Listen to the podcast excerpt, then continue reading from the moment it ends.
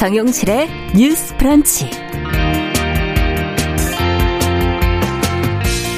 안녕하십니까 정용실입니다. 윤석열 대통령 당선인이 대통령직 인수위에 여성 분과를 따로 두지 않고 대선 공약으로 내건 여성가족부 폐지 공약도 그대로 추진하겠다고 밝혔습니다. 윤 당선인은 여가부가 역사적 소명을 다했고 더 효과적으로 이 불공정과 인권 침해, 권리 구제를 할 수 있는 조직을 구성해야 한다라고 말을 했는데요. 자, 잘 된다면 좋겠지만 현재도 비중이 적은 여성 정책을 어떻게 또 이어나갈지 우려도 나오고 있습니다. 자, 이 문제 어떻게 봐야 할지 같이 한번 생각해 보시죠.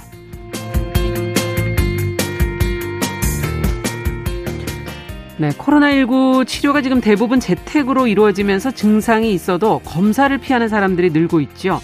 숨은 확진자가 많다 하는 그런 신호인데요. 정부가 PCR 검사 수요를 병원 내에 신속 항원 검사로 대체를 하고 음압이 아닌 일반 병실에서도 코로나 환자를 치료하도록 하면서 지금 오미크론이 다 확산하는 건 아닌가 걱정하는 분들이 많습니다. 잠시 뒤에 전문가의 의견 직접 들어보도록 하겠습니다. 자, 3월 14일 월요일 정용실의 뉴스 브런치 문을 엽니다.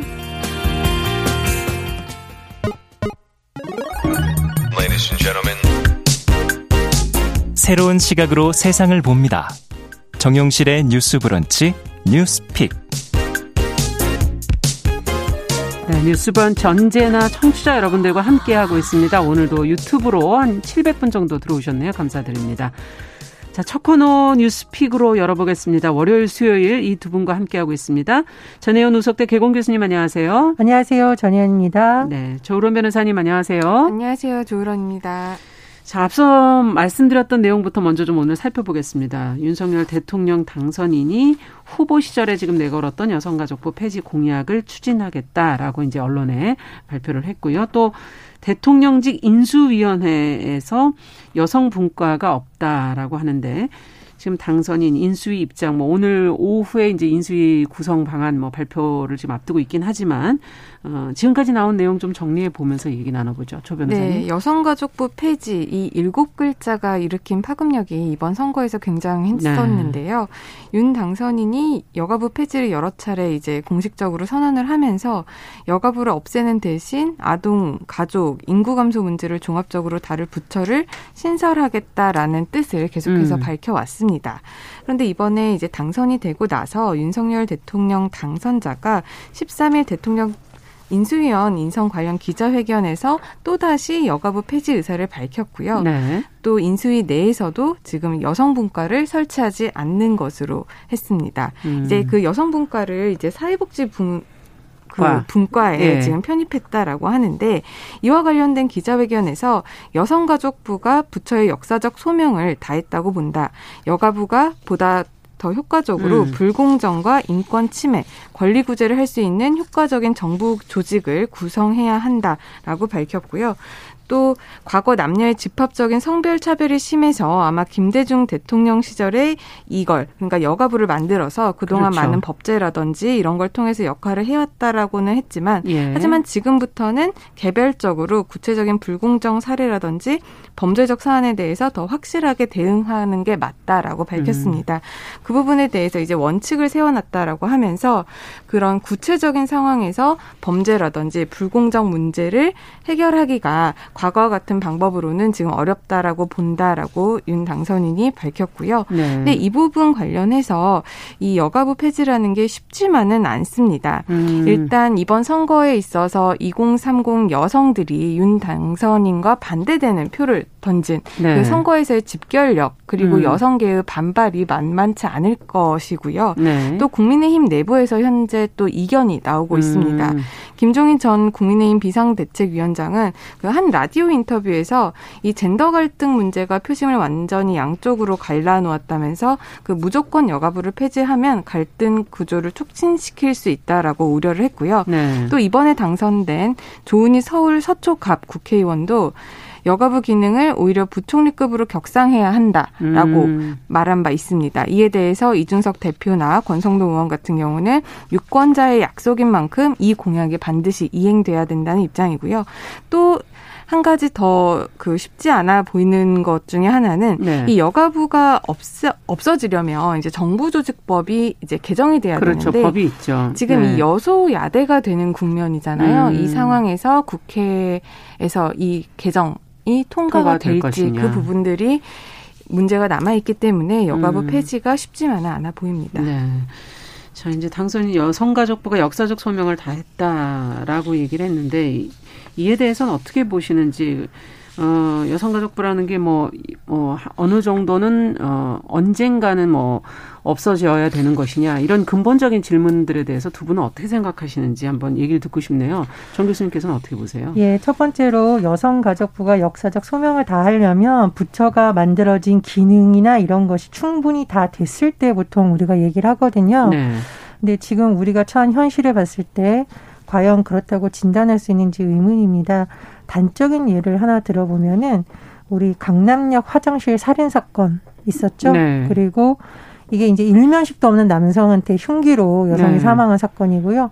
최근에 드러나는 스토킹 범죄. 음. 그러니까 전 연인이었는데 헤어졌는데 찾아오고 신고하고 이랬는데도 안 되고 심지어 가족들까지 뭐 네. 굉장한 피해를. 입은 사건. 그리고 디지털 성범죄 음. 이런 문제들이 계속 대두되어 있기 때문에 정치권이 뭐라고 주장을 하던 대한민국 여성들이 안전이나 여러 가지 느끼는 불안감 이런 건 음. 여전히 해소되지 않았고요.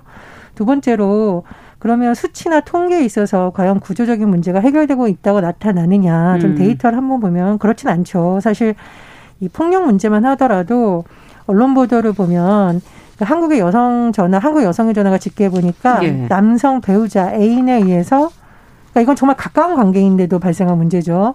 살해된 여성이 최소 여든 세 명 이상이다라고 음. 지금 밝혔고요.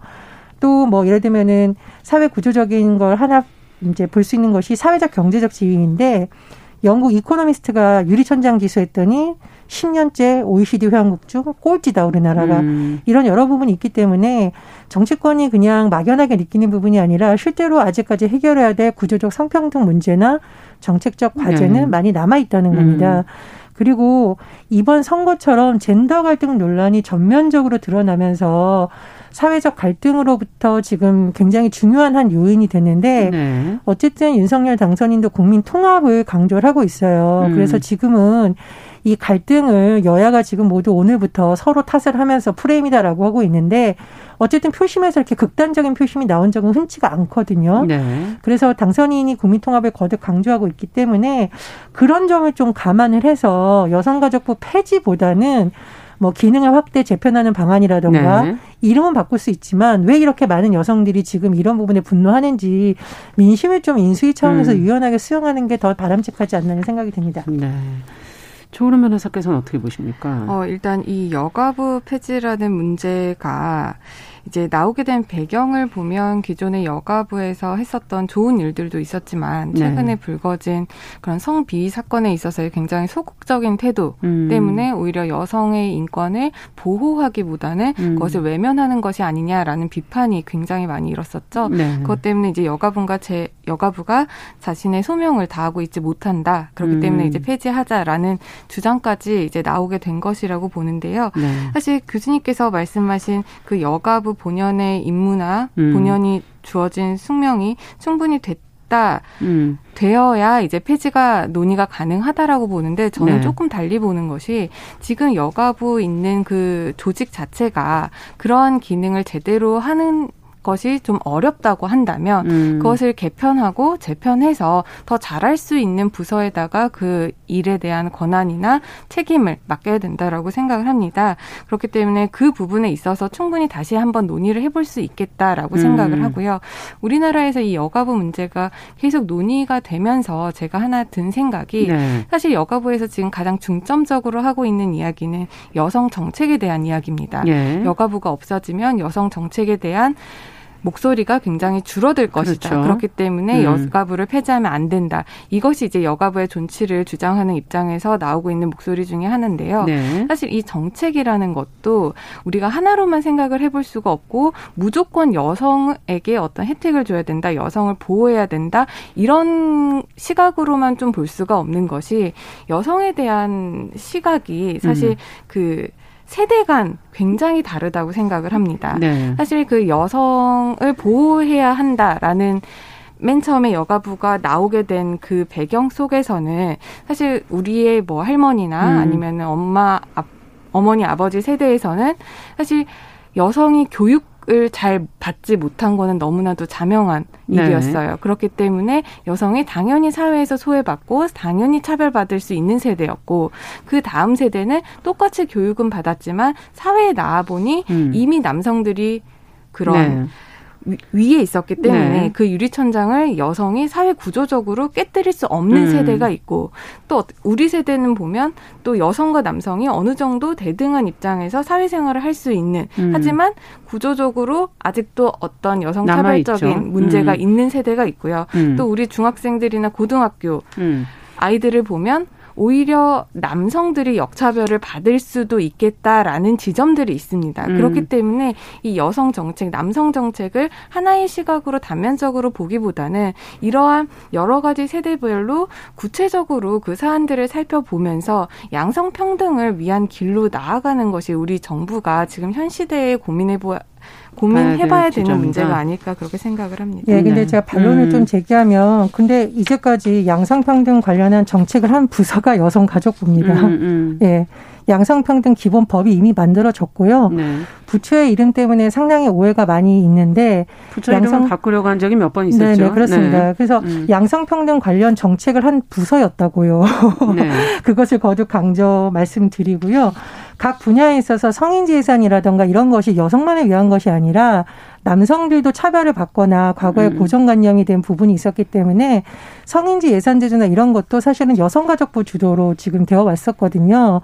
제가 가장 우려스러운 점은 뭐냐면 이 여성가족부라는 이름 때문에 사실은 이것이 선거 과정에서 좀 악용된 면은 있어요. 네. 그리고 왜 자꾸 이런 우려가 나오냐면 윤석열 당선인이나 국민의힘에서 조 변호사님 말씀처럼 이러이러한 맥락에서 우리가 양성평등을 더 하겠다라는 것이 아니라 그냥 여성가족부 폐지 일곱 글자만 올려놨어요. 음.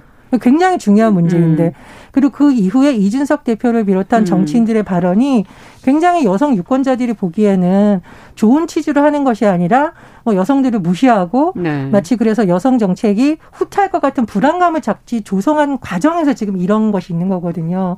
그래서 그런 맥락을 해소하는 차원은 사실 이제 인수위의 과제로 넘어갔는데 네. 그래서 저는 인수위에서 여기에 대한 심도 깊은 부분이 필요하고 네. 만약 어떤 안이 나온다면 유권자의 불안감을 해소해주고 음. 야당도 그것에 동의할 만한 안이 나와야 된다고 음. 생각을 합니다. 그리고 예전에 일부 정치인들이 여가부의 기능을 그러면 각 부처마다 위원회를 둬서 하자라고 했는데 예. 위원회라는 것은 지속 가능한 조직도 아니고요. 음. 행정을 하시는 분들은 알겠지만 위원회라는 것은 실질적으로 의사결정에 있어서 매우 제한적인 역할이 있습니다. 그래서 네.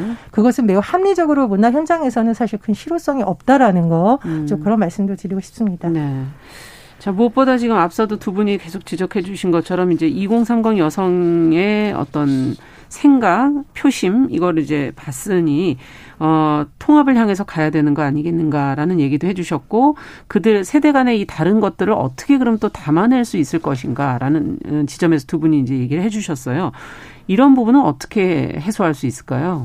아, 저는 일단 교수님이 말씀하신 거에 조금 더 보태자면, 음. 일단 저는 그 여성가족부라는 이름 자체가 음. 요즘 이제 좀 더 MZ 세대라고 불리우는 젊은 세대들 입장에서는 네. 그 이름 자체가 봤을 때 불러오는 오해가 있을 수 있습니다. 여성이라는 네. 단어가 들어갔기 때문에 음. 그것에서부터 불러오는 오해가 있을 수 있고 또 그 여성가족부의 예산이나 권한이 굉장히 한정적이기 때문에 사실 네. 부처로 남아 있기는 하지만 그 역할을 제대로 해내기가 어렵습니다. 그리고 또 여가부가 기존에 의도치 의도했던 의도치 않았던 젠더 갈등을 조장한 면도 어느 정도 있다고 보기 때문에 이러한 점들을 지금 반영해서 좀 고치자는 거거든요. 여성가족부를 없앤다고 해서 아주 여성에 대한 정책이 사라진다 이렇게 극단적으로 지금 논의가 되는 것은 아니고 여성에 대한 정책 그리고 아동에 대한 정책 그리고 사회에서 소외되고 있는 그런 계층들을 각각의 부서에 그런 책임과 권한을 다 이렇게 맡기겠다라는 것이기 때문에 이 부분에 대한 문제 이 부분에 대한 논의도 네. 과거에 우리가 가지고 있었던 여가부의 단점에 대한 비판적인 입장에서 음. 한번 다시 한번 논의를 해볼 수는 있을 것 같고요. 네. 이번 선거를 통해서도 이제 이런 여가부 폐지라는 그 일곱 그렇죠. 글자 때문에 예. 이대녀와 이대 남의 아예 그 선거 결과가 확연하게 바뀐 예. 결과가 나왔잖아요. 그렇게 본다면 이제 인수위 과정에서 이 이대녀들의 음. 민심을 음. 교수님께서도 말씀을 하셨지만 아예 외면하기는 어려울 것이라고 봅니다. 그렇죠. 왜냐하면 앞으로 국민의힘이 나아가야 될 방향이 앞으로 계속 이대남만 공약을 할 수는 없는 부분이거든요. 네. 그렇게 되면 이대남들이 더 결집을 할 수밖에 없습니다. 그렇기 때문에 이번에 굉장히 근소한 차이로 이겼다라고 한다면 음. 사실 자신들이 자, 미처 챙기지 못했던 이대녀들에 예. 대한 뭐 설명이나 뭐 설명이라든지 그렇죠. 이대녀들을 포섭할 수 있는 정책을 내놔야 예. 윤석열 당선인이 말하는 국민 통합이 실질적으로 이루어질 수 있을 것이기 음. 때문에 그 부분에 대한 심도 있는 논의는 꼭 필요하다고 보입니다. 네, 어떻게 보십니까, 교수님께서? 예, 뭐 근데 유권자가 표심으로 나타낸 부분이 특정인이 뭐 이렇게 만들 수 있는 프레임인 건 아니잖아요. 상당 음. 기간 음. 그 여성들이 보면서 느꼈던 불안감이 축적돼서 음. 나타난 거니까 민심을 좀 여야가 좀 정확하게 읽었으면 좋겠다라는 생각이 들고요. 또 우려가 되는 부분이 언론에서 지금 보도가 나오는 게 네. 국민의힘은 이준석 대표를 위주로 한 2030 남성 중심의 당 민주당은 이제 우리가 다를 건데 박지원 비대위원장을 뭐 위주로 한 이대녀당 이렇게 벌써부터 언론이 또 나누고 음. 있는데 음. 어느 정당이든 국민 통합을 목표로 한다면 음. 성평등 정책에 관심을 갖는 건 당연한 거고 네. 특정 성별에 치우친다는 것 자체가 사실 말이 안 되는 거거든요. 네. 그래서 각 정당에서도 오늘 보니까 서로 대선에서 프레임을 갈라치기 만들었다고 주장을 하고 있는데 지금부터 안 하면 됩니다. 네. 그렇죠. 안 하면 됩니다. 안 하면 네. 되고요. 그럼 선거 때야 뭐 네. 선거적인 어떤 승리를 위해서 그랬다고 하지만 끝났을 때는 그런 부분을 좀 자제 자제할 필요가 그렇습니다. 더 있겠죠. 그리고 뭐 서로. 뭐 특히 네. 이제 저는 당선인과 인수의 네. 역할이 중요하다고 생각을 음. 하는데 당선인이 후보자 과정에서 구조적 성차별이 없다라는 발언 때문에 여성들이 음. 현장에서 느끼는 거고 괴리되었다는 지적이 나오면서 음. 그 다음에 어떤 표현을 하더라도 계속 의구심이 생기는데 한 부분에 영향이 음. 있어요. 그래서 이런 부분은 정말 인수라든가 전문가들의 논의 그리고 야당에서의 주장도 좀 수용해서 네. 이건 내가 공약이니까 지켜야 된다라는 것보다는 민심이 왜 이렇게 나왔느냐, 뭐 음. 앞으로 어떻게 가야 되냐 이쪽으로 좀 생각을 했으면 합니다. 네. 네 한마디만 더 붙이면은 음. 아까 제가 그 여성가족부라는 이름 자체에서 불러 이르 오해가, 오해가 있을 수 있다. 뭐 올수 있다라고 말씀을 예. 드렸는데 이게 진짜 실무에서도 좀 그렇다는 걸 많이 음. 느끼고 있습니다. 제가 여성 피해 성범 음. 성범죄에 있어서 아니면 스토킹 범죄에 있어서 여성 피해자를 대변할 때는 사실 수사기관이나 뭐 재판 과정에서 조금 더 마음이 편한 건 사실이에요. 음. 근데 제가 남성 피해자를 대변을 하면은 음. 사실 저부터가 아, 이 사건이 잘 될 수 있을까라는 음. 생각을 가지고 이 사건에 이 사건을 이제 되는군요. 시작을 하게 되거든요. 네. 그렇게 본다면 우리나라가 이거를 여성과 남성으로 좀 나눠 가지고 무조건 뭐 여성은 피해자고 남성은 가해자 음. 아니면 그 반대로 남성은 무조건 피해자고 여성은 네. 가해자 이것이 아니라 피해자와 가해자가 있고 음, 그 부분에 그렇죠. 대한 음. 성별적인 음. 어떤 차별이나 갈라치기는 더 이상 있어서는 안 된다라고 생각을 합니다. 네. 자, 다음 얘기 뭐 앞에서 좀 꺼내주셔서 같이 들어가 보도록 하죠. 지금 뭐 민주당 쪽 얘기로 들어가 보면 비상대책위원회 지금 꾸렸고, 어, 지금 추적단 불꽃 출신의 박지현 씨가 이제 공동, 공동 비대위원장으로 지금 선임이 됐고, 이에 대해서 당 쇄신과 관련돼서 어, 이런 모습들이 어떻게, 어떻게 보이고 있는지 인선 뭐 수락 배경부터 간단하게 좀 설명해 주시고 저희가 어, 두 분 의견 좀 들어보죠. 예, 민주당이 선거 패배 이후에 비상대책위원회를 꾸렸고요. 지금 비대위원장은 윤호중 전 원내 대표 그리고 추적단 불꽃 출신의 활동가 출신이죠. 박지현 네. 씨가 선임이 됐습니다. 물론 이제 다른 인사들도 관심을 끌기만 합니다만은 박지원 비대위원장에 대해서 굉장히 관심이 높아지고 있는 상황인데요. 박 비대위원장의 언론 인터뷰나 이런 것을 종합해 보면 사실 초기에는 거절을 음. 했었다고 하는데 네. 민주당 쇄신을 바라는 요구가 또 많았었고 또 최근에 입당해준 당원들 이런 음. 사람들이 또 기대가 있었기 때문에 수락을 했다는 취지로 말을 했고요. 또 지금 박지원 씨 같은 경우는 계속 당에서 활동한 인물이 아닙니다. 그래서 외부에서 수혈된 인사니까 그렇죠. 당을 쇄신하는 데 좀 노력을 하겠다라고 했고요. 또 2030 세대 여성의 목소리를 반영하도록 노력을 하겠다라는 점을 또 강조를 하고 있습니다. 네.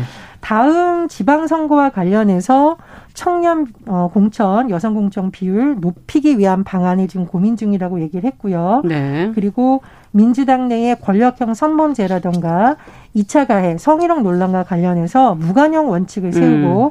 앞으로 공천에 있어서도 이 문제에 대해서는 제동을 걸겠다라는 목표를 제시하기도 했습니다. 네, 뭐 그뿐 아니라 지금 뭐 SNS를 통해서도 안희정 전 지사 부친상의 근조화환 보낸 문 대통령과 민주당 의원들을 또 비판하기도 했었는데 그렇습니다.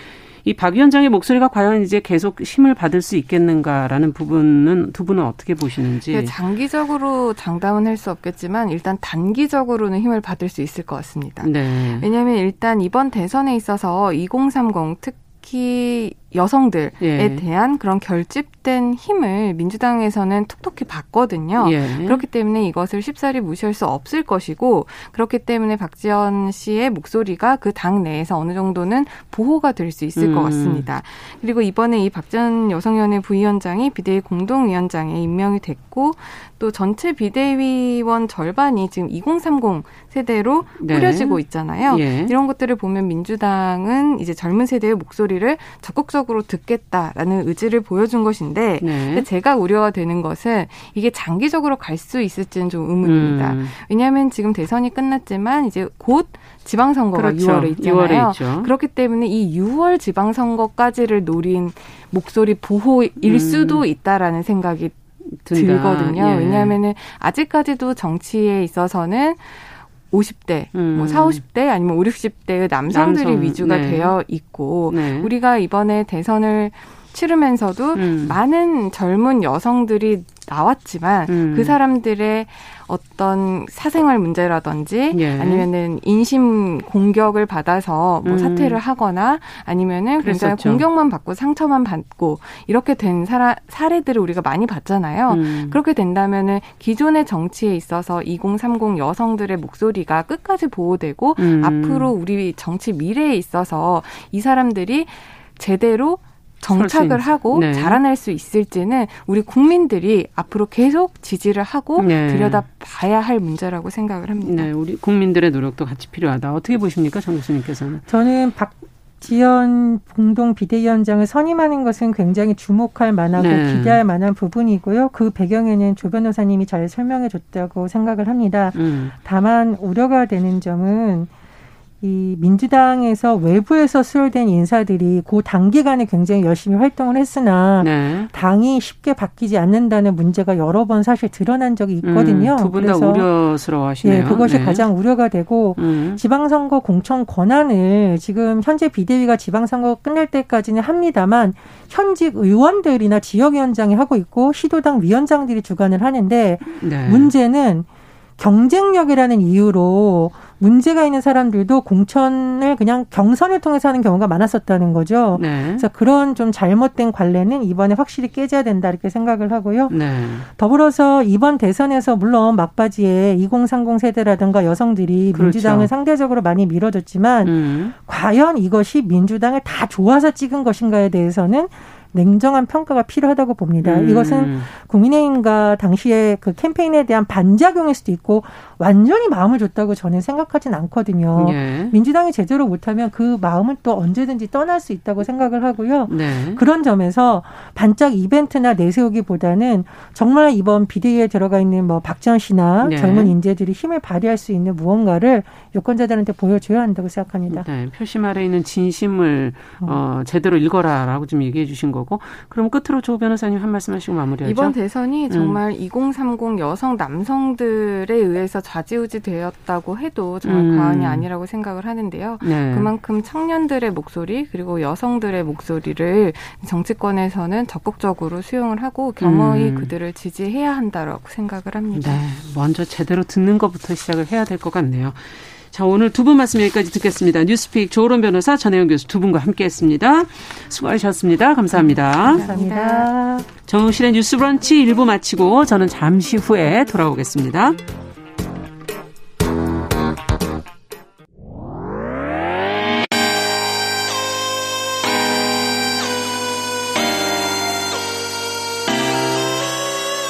어떤 사람들은 삼루에서 태어났으면서 자신이 삼루타를 친 것처럼 생각하며 살아간다라는 음. 말이 있어요. 3분 즉석카레 만들듯이 법안을 뚝딱뚝딱 잘 만들어내시는 분들이 왜 여기에 대해서는 음. 이렇게 직무유기를 하고 있을까 그런 문제가 들고 따끔하게 이 예. 여성 팬티에 달려있는 정체불명, 의미불명의 리본에 대해서 생각을 하게 됩니다. 도대체 이 아이는 왜 있는가? 경쾌하게. 정말 그런가요? 외신도 당황한 거죠. 이 사건을 보고 예. 도대체 한국에서 무슨 일이 벌어지고 있는 거냐. 음. 이거 한국의 성보수주의 때문 아니냐. 할 말은 하면서 같이 고민해보면 고민해보겠습니다. 세상을 보는 따뜻한 시선. 정용실의 뉴스 브런치. 네, 정용실의 뉴스 브런치 듣고 계신 지금 시각 11시 31분입니다. 자, 한 가지 주제를 좀 다뤄보는 월요 인터뷰 시간이죠. 오늘은 코로나19 검사를 지금 기피하는 이른바 샤이 오미크론, 그리고 또 방역 당국의 검사 의료 체계 전환에 대한 전문가의 입장을 좀 상세히 들어보도록 하겠습니다. 가천대 의대 예방의학 교실의 정재영 교수님 전화 연결돼 있습니다. 안녕하십니까? 네, 안녕하세요. 네, 교수님. 지금 요즘에 코로나19가 걸린 것 같아도 그냥 검사하지 말고 버텨야 된다 하는 샤이 오미크론이 늘고 있다고 그러는데 재택 치료라는 게 별로 하는 게 없고 격리가 길어지면 좀 불편하기만 하다 이런 생각 때문이 아닐까 싶고요. 어, 이렇게 재택 치료 방식에 대해서 환자들이 좀 방치됐다 이런 느낌을 받는 이유는 어디 있다고 보십니까? 네, 저도 주변에서 비슷한 사례들을 많이 들었었는데요. 네. 이런 것들이 저는 방역의 패러다임이 바뀌는 것에 있어서 일어나는 현상이라고 생각을 합니다. 우리나라의 방역 패러다임 자체가 지난 2월부터는 큰 폭의 변화가 있었고요. 예. 확산을 최대한 억제하는 방향에서 피해를 최소화하는 방향으로 여러 가지 정책적인 변화들이 있었습니다. 네. 그런 정, 정책적인 변화라고 하는 것이 국민들의 입장에서는 오미크론 변이에 대해서 위험도가 조금 낮아진 것이 아닌가라는 음. 인식을 가지게 되셨다고 생각을 하고요. 그렇죠. 그리고 또 하나는 확진자가 너무나 급격하게 늘어나게 되면서 사회 전체적인 대응 역량이 많이 모자라게 되었다라는 것입니다. 음. 음. 예전 같으면은 확진자를 모두 다가 이제 생활치료센터에 입실을. 시키거나 네. 아니면 입원 치료를 하는 그런 식으로 대응을 했었는데요. 이제는 그런 대응 전략이 하루에 30만 명 가까운 확진자가 나오게 되면 모든 분들을 그런 식으로 대응하는 게 불가능하게 되는 것이죠. 네. 그리고 재택 치료라는 것에 대해서도 저는 이런 재택 치료가 가진 어감이 조금 잘못되었다라고 생각을 하는데요. 예. 어, 젊고 건강하신 분 같은 경우에는 재택 치료라고 하는 것이 특별하게 해주는 해주는 것은 없으면서도 격리만 있는 것처럼 느껴집니다. 예, 예. 그런데 그런 것이 사실을 맞거든요. 그 예. 이유가 재택 치료를 하는 이유가 다른 사람에게 전파시킬 가능성을 줄이기 위해서 격리를 그렇죠. 하는 것이고 네. 그 격리를 재택 치료라는 이름으로 바꿔 부르는 것입니다. 음. 그렇기 때문에 재택 치료라는 것이 격리의 목적으로 사용이 된다라면 저는 음. 재택 치료에 있어서도 조금은 패러다임 변화가 필요하다고 생각을 합니다. 어떻게 말씀하시는 거죠? 어, 타인들에게 전파를 차단하기 위한 네. 목적으로 격리를 하는 것이고 그 격리하는 과정에서 여러 가지 모니터링이라든지 아니면 증상에 대한 대증 치료 정도는 치료는 될 수 있겠지만 음. 이게 치료와는 개념이 다르다라는 사실을 국민들에게 알려드릴 필요가 있다라는 거죠. 아 솔직하게 인정을 하자 이런 말씀이시군요. 네. 어, 대안이 없다라는 측면이 저는 가장 크다라고 생각을 하고요. 네. 예전처럼 뭐 격리 같은 것들을 지원해드리고 입시를 음. 지원해드리면 좋겠지만 그런 그러기에는. 것들이 사실상 불가능한 상황이기 음. 때문에 그런 상황들에 대한 설명과 국민들에 대해서 솔직히 이해를 음. 구하는 게 매우 중요하다고 생각을 합니다. 그렇군요. 어쨌든 뭐 대부분이 그래도 경증이니까 이런 조치가 적당한 거라고 보시는 겁니까? 어떻습니까? 어, 대부분 이제 접종이 완료되신 분들 그리고 젊고 건강하신 분들 같은 경우에는 오미크론 변이에서의 중증화율은 매우 낮은 상태라고 보여지고요. 네. 그렇기 때문에 다른 방식의 접근이 매우 어려운 상황에 맞물려서 현실적으로는 다른 대안이 없다라는 음. 문제가 가장 크다고 생각합니다. 네. 지금 그 앞서 얘기한 것처럼 검사를 이래서 기피하는 사람들이 는다면 숨은 확진자가 많아진다는 얘기일 텐데 이 부분에서 우려되는 점은 전문가 입장에서는 없으신지요?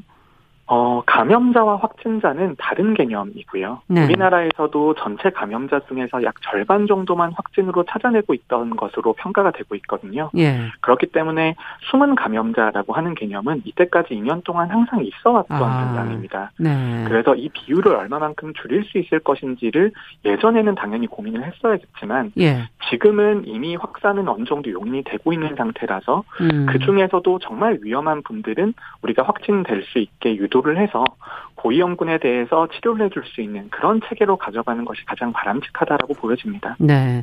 자, 근데 문제는 이제 1인 가구라든지 저소득층 같은 취약계층 아니겠습니까? 사회적 고립을 피하기 위해서라도 지금 이제 어쩔 수 없이 검사를 기피하는 경우도 있다고 하는데 약도 사다 줄 사람 마땅치 않고 격리하면 경제적인 문제가 생기고 뭔가 의료 지원이나 복지 이런 게 좀 필요하지 않을까요? 어떻게 보세요? 어, 저도 이 부분에 대해서는 조금 전향적인 접근이 필요하다 고 생각하는데요. 네. 저 같은 전문가도 그렇고 당국도 그렇고 의학적인 고위험군들에 대해서는 매우 신경을 많이 씁니다. 네. 연세가 있으시다거나 그렇죠. 기저질환이 있는 분들은 투약을 해드리거나 입원을 해드리거든요. 네. 하지만 사회적인 취약계층, 사회적인 고위험군이 분명히 존재하고 예. 말씀하신 것처럼 1인 가구이거나 아니면 사회경제적인 계층이 낮은 분들 같은 경우에는 감염 자체가 가지는 위험성이 있거든요. 음. 이런 것들은 행정적인 복지 지원 이런 것들로 단순히 해결하기는 조금 어려운 문제라고 생각을 하고요. 예. 코로나19가 장기적으로 봐서는 사회의 거울 같은 역할을 하기 때문에 음. 정말 취약한 대상들에 대해서는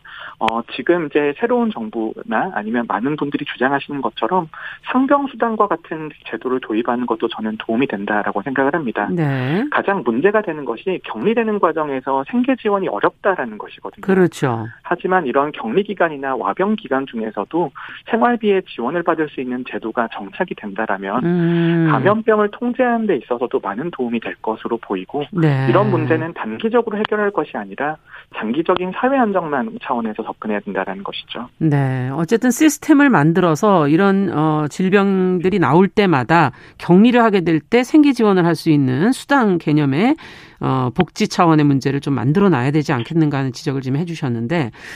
자, 지금 얼마 전에 지금 발표를 하지 않았습니까? 전문가용 신속 항원 검사 결과 양성 판정 받으면 PCR 검사가 아니더라도 확진으로 판정한다. 지금 어 양성이 이 신속 항원 검사 결과에 양성 결과는 정확도가 높은데 음성일 경우에도 양성인 경우가 간혹 있어서 이거는 어떻게 보세요? 보완할 방법은 어, 없는 건가요? 지금 팬데믹 음. 상황이라고 하는 것이 의학적인 엄밀성과 사회적 필요 사이에서 계속해서 조율을 하는 과정이라고 생각을 합니다. 네. 지금은 전문가용 신속 항원 검사 같은 경우에는 말씀하신 것처럼 양성으로 나왔을 때에는 PCR에서도 양성이 나올 가능성이 매우 높은 것으로 되어 있고 예. 그렇기 때문에 신속 항원 검사로 인정을 한다라면 두 가지 장점이 있습니다. 음. 첫 번째는 PCR 검사의 부하를 줄일 수 있는 장점이 하나가 아, 있고요. 네. 또 하나는 신속 항원 검사를 받고 PCR 검사를 받는 데까지 또 하루 정도의 시간이 소요가 되거든요. 그렇죠. 네, 지금 사용하고 있는 경구용 치료제 같은 경우에는 증상이 발생하고 5일 이내에 복용해야지 효과가 있는 것으로 나오고 아, 있기 때문에 네. 이런 시간을 단축하는 효과는 있을 것으로 보입니다. 예. 하지만 이런 것이 가지고 오는 부작용도 있죠. 아까 말씀하신 것처럼 확진자 숫자가 더 늘어난 것처럼 보인다거나 음. 아니면 불필요한 투약이 있을 가능성이 있지만 그 작은 가능성보다는 지금 의 정책 변화로 얻을 수 있는 이익이 더 크다라고 보기 때문에 음. 그런 선택을 불가피하게 계속해서 해나가는 과정이라고 저는 생각합니다. 네, 이게 어떤 상황 속에서 팬더믹이라는 걸 어떻게 우리가 대처할 것이냐는 건 굉장히 유동적이고 그에 맞춰서 해야 되는 것이다라고 보시는 거군요. 네, 네. 우리 사회가 가지고 있는 역량이 어느 정도이냐에 따라서 네. 우리가 유지할 수 있는 엄밀성의 정도도 달라진다라고 볼 수 있습니다. 그렇군요. 자, 근데 또 하나 걱정하시는 거는 이제 무증상이거나 경증 환자들을 이제 음압병실 아닌 일반 병실이나 수술실에서 치료하는 방식을 지금 어, 추진하고 있지 않습니까? 뭐 서울대병원 이미 이렇게 하고 있다고 하는 이제 보도 나오고 있고요. 병실에서 혹시 감염되거나 확산될지 모른다 이걸 걱정하시는 분들도 있는데 이건 어떻게 보십니까? 어, 분명히 그런 위험성이 있습니다. 하지만 오늘 제가 계속해서 일관되게 말씀드리는 것은 팬데믹 상황이라고 하는 것은 어느 정도의 위험을 감수하면서 얻을 수 있는 다른 이익이 있다라면 네. 더 이익이 큰 방향으로 결정을 하는 것이거든요. 저는 이런 정책이 장기적으로 본다라면 반드시 변화를 해야 되는 방향이라고 생각을 합니다. 음. 하지만 저는 지금은 일선 의료기관에서의 조금의 혼란이 있을 수 있고 유행의 정점을 지나가고 있고 전파 속도가 매우 빠른 상태이기 때문에 예. 여력이 있는 의료기관에서는 충분히 적용이 가능하겠지만 음. 여력이 없는 의료기관들도 있거든요. 그리고 의료진에게 감염될 경우에는 의료진이 모자랄 수도 있고요. 네. 그래서 저는 조금 더 천천히 접근할 필요가 있다고 생각합니다. 음, 그렇군요. 그렇군요. 자, 이제 뭐 대통령 선거로 앞으로 이제 코로나19 대응 체계에도 좀 변화가 있지 않을까 하는 생각이 드는데, 어, 당선인이 선거 기간에 자영업자가 24시간 영업할 수 있도록 하겠다 한 언급이 있어서, 어, 조만간 또 이제 오늘 뭐 이제 인수위에서 방향들이 조금씩 나오고, 앞으로 이제 구체적인 내용들이 나오겠지만, 이 거리두기가 대폭 완화될 가능성도 지금 일부에서는 거론이 되고 있거든요. 어, 실제로 또 방역 조치를 해제한 어, 해외 사례도 있고요. 어, 교수님은 어떻게 보시는지 이게 너무 급격한 변화라고 생각하시진 않는지 어, 우리나라에서는 이미 사회적 거리두기가 많이 완화가 된 상태이죠. 그리고 2월 말 3월 초에 영업 시간이 11시 정도까지 연장되는 경우도 있었고요. 네. 그런 것들이 유행 정점을 향해 나가는 순간에서부터 해제가 있었기 때문에 사실상 사회적 거리두기의 수준이 예전에 비하면 매우 낮아져 있는 상태라고 생각을 합니다. 네.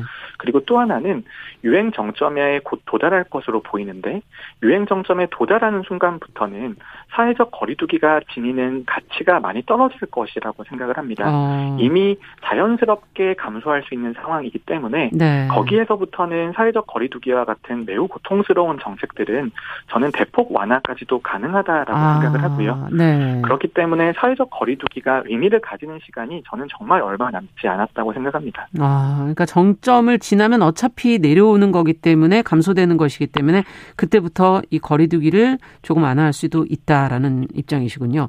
네. 그렇습니다. 자, 근데 또 델타 변이하고 오미크론 변이가 섞인 델타 크론 온다는 얘기도 있어서 이건 어떻게 보세요? 어, 새로운 변이는 당연히 등장할 것이고요. 음. 그리고 오미크론 대유행이 끝난다라고 하더라도 다음 유행은 또 오게 되어 있습니다. 백신 아. 접종이나 감염을 통해서 획득한 면역이 감소하게 되는 순간부터는 특히 뭐 올해도 겨울 정도가 된다라면 예. 규모 정도의 유행은 올 수 있다라는 생각을 하고 있고요. 아. 하지만 그런 유행이라고 하는 것이 새로운 변이 바이러스가 동반될 경우에는 매우 위험할 가능성이 있는데 지금 말하는 델타크론 같은 경우에는 다른 변이 바이러스, 기존의 변이 바이러스를 밀어내는 현상까지는 관찰이 되지 않습니다. 아. 그 말은 변이가 등장을 했지만 그것이 전파 능력에 있어서는 오미크론보다 우월하다라고 보기는 조금 어려운 어렵다. 상태 거든요. 네. 그렇기 때문에 지금은 큰 의미를 가지고 있다라고 보지는 않습니다만 음. 다른 변이는 분명히 등장을 하게 될 것이고 특히 음. 기존 감염이나 백신 효과를 많이 떨어뜨리는 변이가 나올 경우에는 다시 한번 재유행이 올 가능성까지도 있다고 생각합니다. 아, 네. 완전히 끝나는 건 언제쯤일까요? 너무 답답해서 여쭤보게 되네요. 어, 완전히 끝난다라는 것의 개념을 조금 바꿔야 될까요? 되는데요. 네. 이제 지금처럼 사회적으로 총력 대응하는 것은 저는 음. 오미크론 대유행이 마지막이 될 것이라고 생각을 합니다. 아. 하지만 코로나19 바이러스가 우리 사회에서 이제 없어지진 않을 것이거든요. 네.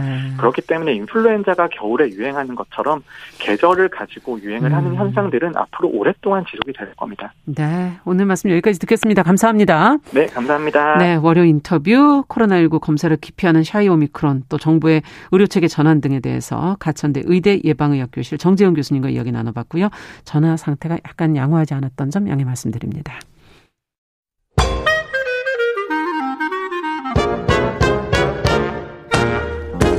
모두가 행복한 미래 정용실의 뉴스 브런치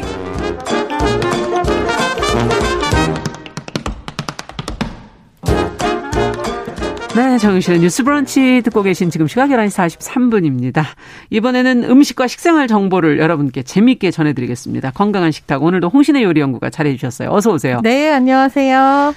오늘은 샐러드를 얘기해 주시겠다고요? 네, 네. 뭐 요즘에 약간 떠오르는 트렌드이기도 하고. 아, 이것도 정... 트렌드가 있어요? 그쵸? 네. 어. 굉장히 샐러드가 핫합니다. 어.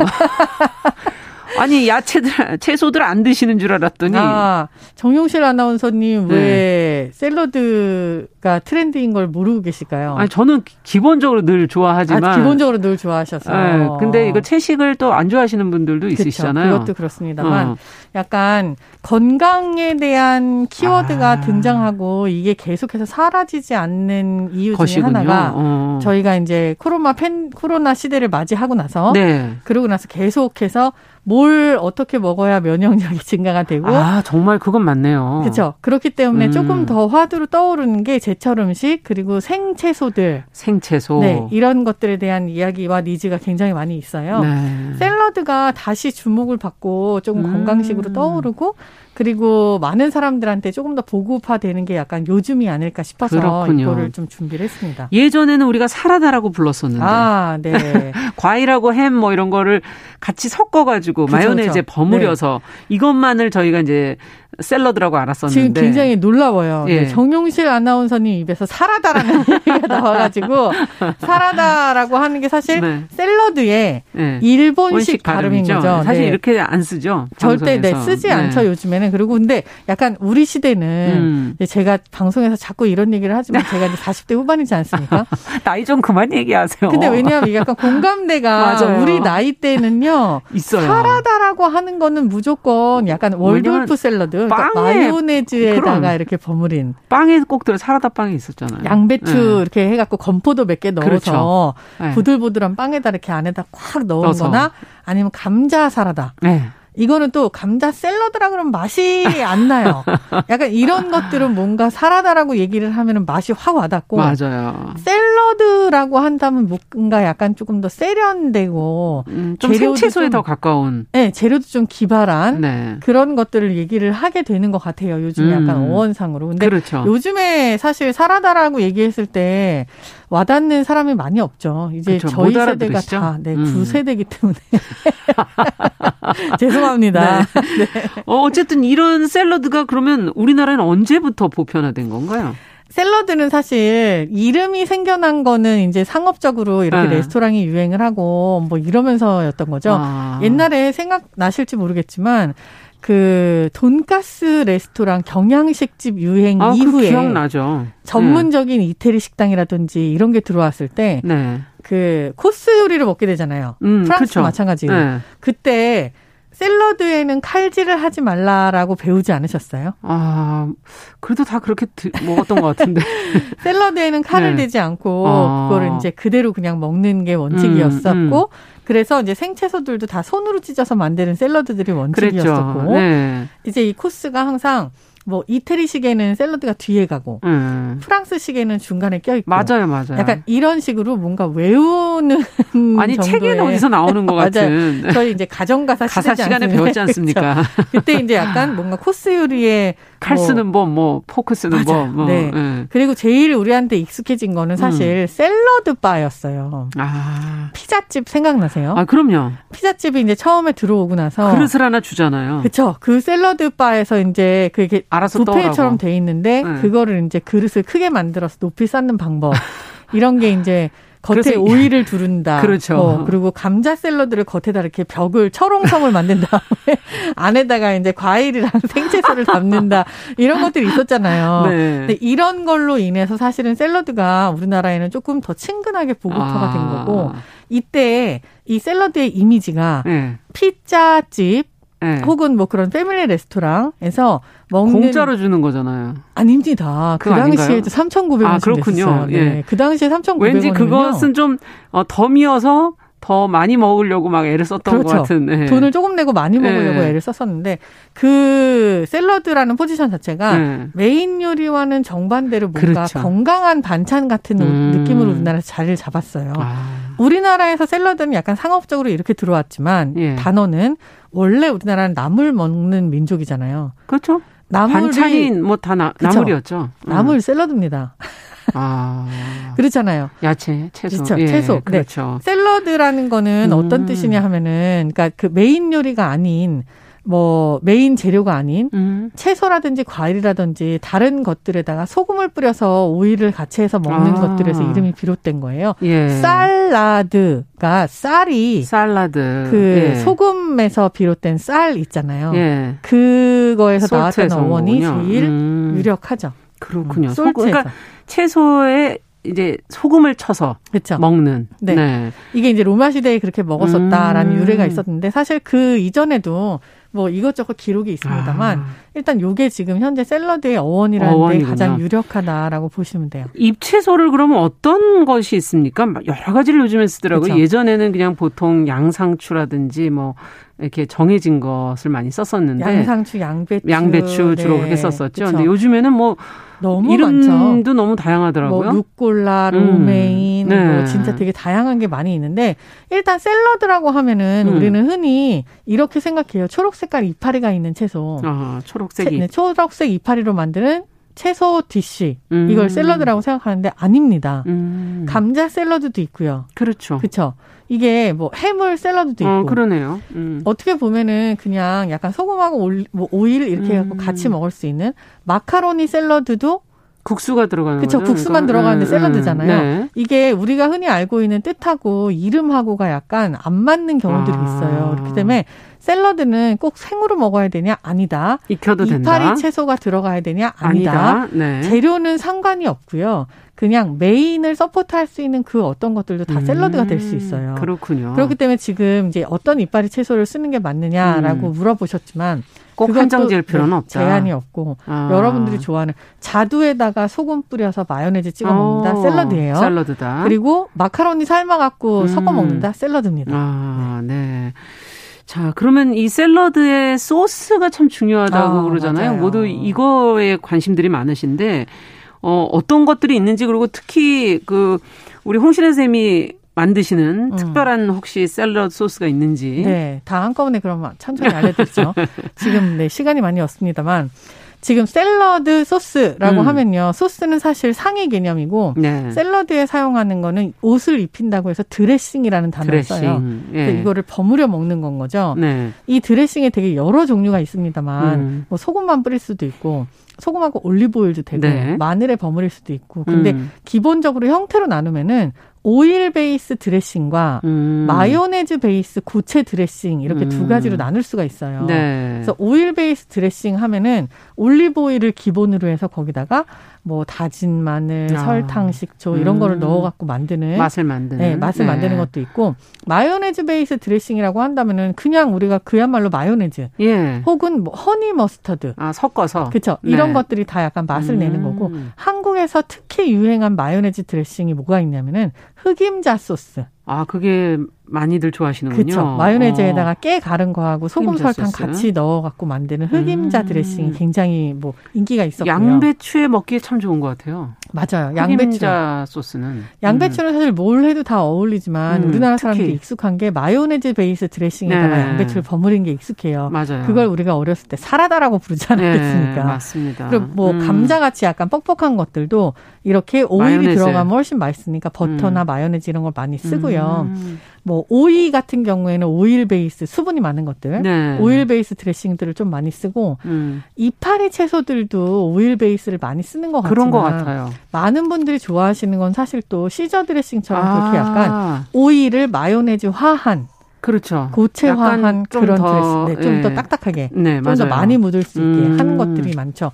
그래서 어떻게 보면 음. 샐러드를 좋아해요라고 얘기했을 때 어떤 채소나 과일을 좋아하세요라고 물어보는 것보다는 음. 어떤 드레싱을 좋아하시냐. 그러네요. 이게 뭐냐면 드레싱이 겉에 붙어 있기 때문에 입에 먼저 아. 와닿고 그 맛이 조금 더 압도적일 가능성이 커요. 그렇죠. 네, 그래서 압도적이죠. 이제 드레싱을 무엇을 선택하느냐가 음. 사실 샐러드의 아주 중요한 키 포인트라고 할 수 있고요. 네. 저 같은 경우에는 액젓을 드레싱에 많이 씁니다. 액젓. 멸치 액젓, 오. 까나리 액젓, 새우젓 이런 것들. 그냥 그렇게만 말씀하지 마시고 좀 레시피를 알려주셔야지 그냥 네. 넘어가시려고 그러죠. 네, 지금 가장 눈을 크게 치켜드신 부분이었어요. 이게 당도하고 산도하고 음. 그리고 기름 세 가지를 다 1대 1대 1로 맞추는 게 사실은 게, 제일 좋은 밸런스예요. 아. 근데 그럼 제가 액젓을 쓰면은 이거는 소금기잖아요. 그렇죠. 짭짤한 근데 여기에다가 거. 이제 오일하고 네. 설탕을 같이 더해서 음. 그렇게 해갖고 요 세 가지를 다 1대1 대1로 맞춰놓으면요. 아. 원래 그 액젓이 가지고 있는 캐릭터도 잘 살면서 오. 오일하고 설탕이 그 맛을 또 희석을 해요. 그래서 이게 밸런스가 굉장히 잘 맞아요.